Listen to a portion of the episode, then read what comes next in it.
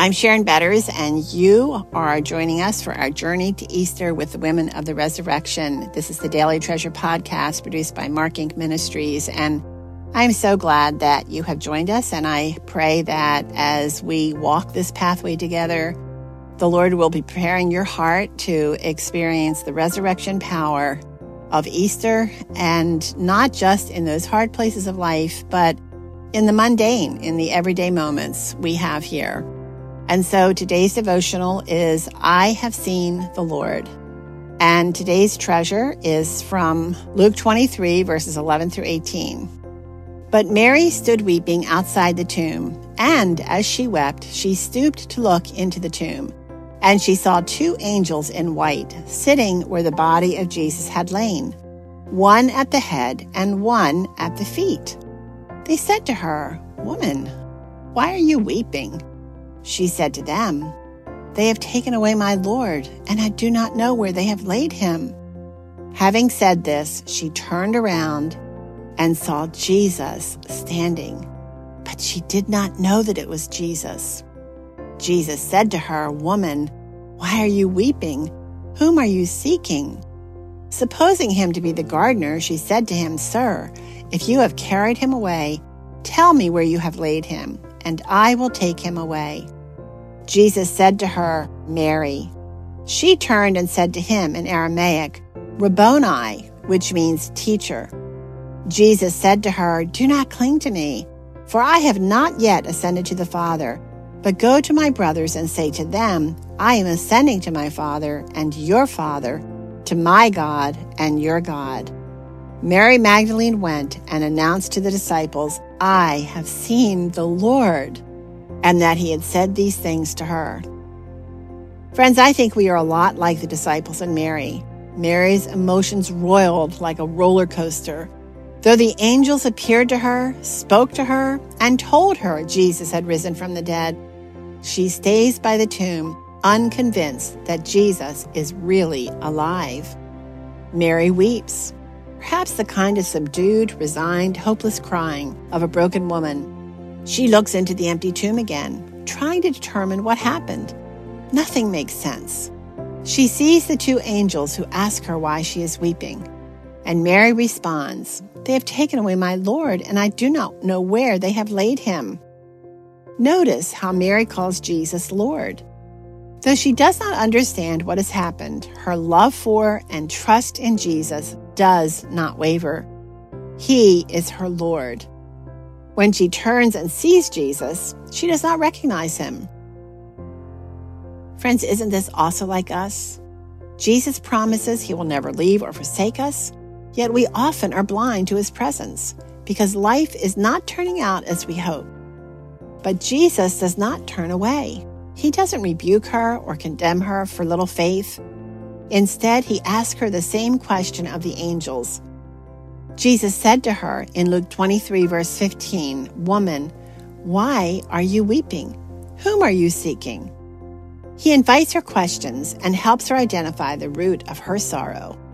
Though she hears his voice, as we do through his word, she still does not recognize his presence. Supposing him to be the gardener, we read in Luke 23, the second part of verse 15, she said to him, Sir, if you have carried him away, tell me where you have laid him, and I will take him away. Jesus gently pursues Mary, and when he says her name, she knows he is her Lord. Jesus said to her, Mary. She turned and said to him in Aramaic, Rabboni. What an emotional picture of life giving love. Jesus moves Mary from misery to mercy to ministry, as we read in Luke 23, verses 17 through 18. Jesus said to her, Do not cling to me, for I have not yet ascended to the Father.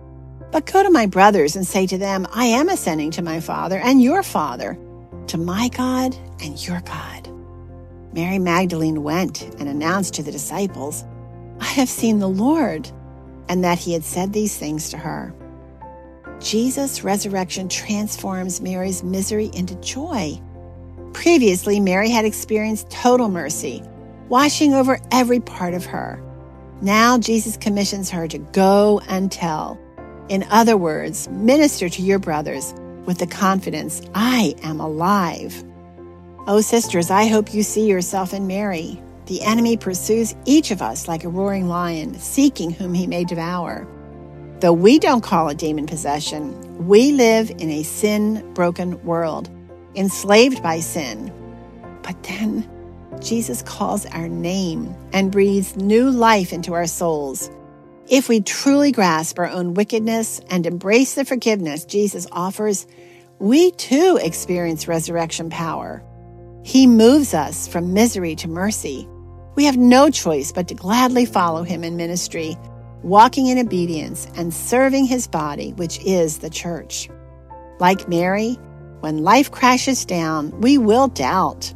Our emotions out of control, questioning whether anything we have believed about Jesus is true. But friends, Jesus pursues us and through his word speaks truth and love and redemption. As we draw nearer to Easter, I pray your joy will overflow as we know Mary's did when she heard Jesus call her by name. And oh Lord, thank you for the resurrection power you demonstrate every time you bring one of us from death to life. When we doubt or feel the brunt of this broken world, may we listen for you to call our name.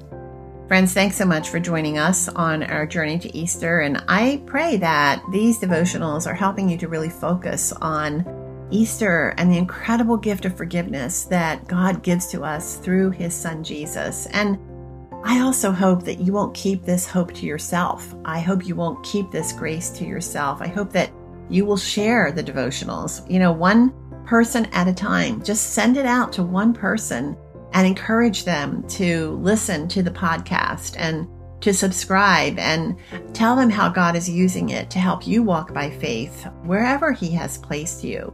Our theme for this year at Mark Inc. is that we want to offer the help and hope of Jesus, the light of Jesus, to one person at a time. And we recognize that every one of our resources are like that.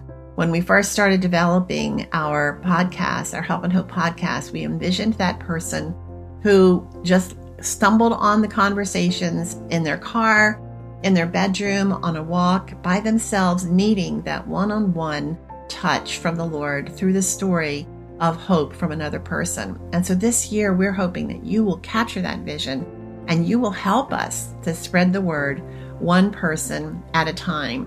One of the ways you can do that is through our app, and we love to call our Help and Hope app having hope in the palm of your hand because most of our resources are on that app. Make sure that you allow notifications so that you are notified every time we have a new resource that is launched. I'm Sharon Betters. Thanks so much for being with us today, and I look forward to being with you tomorrow.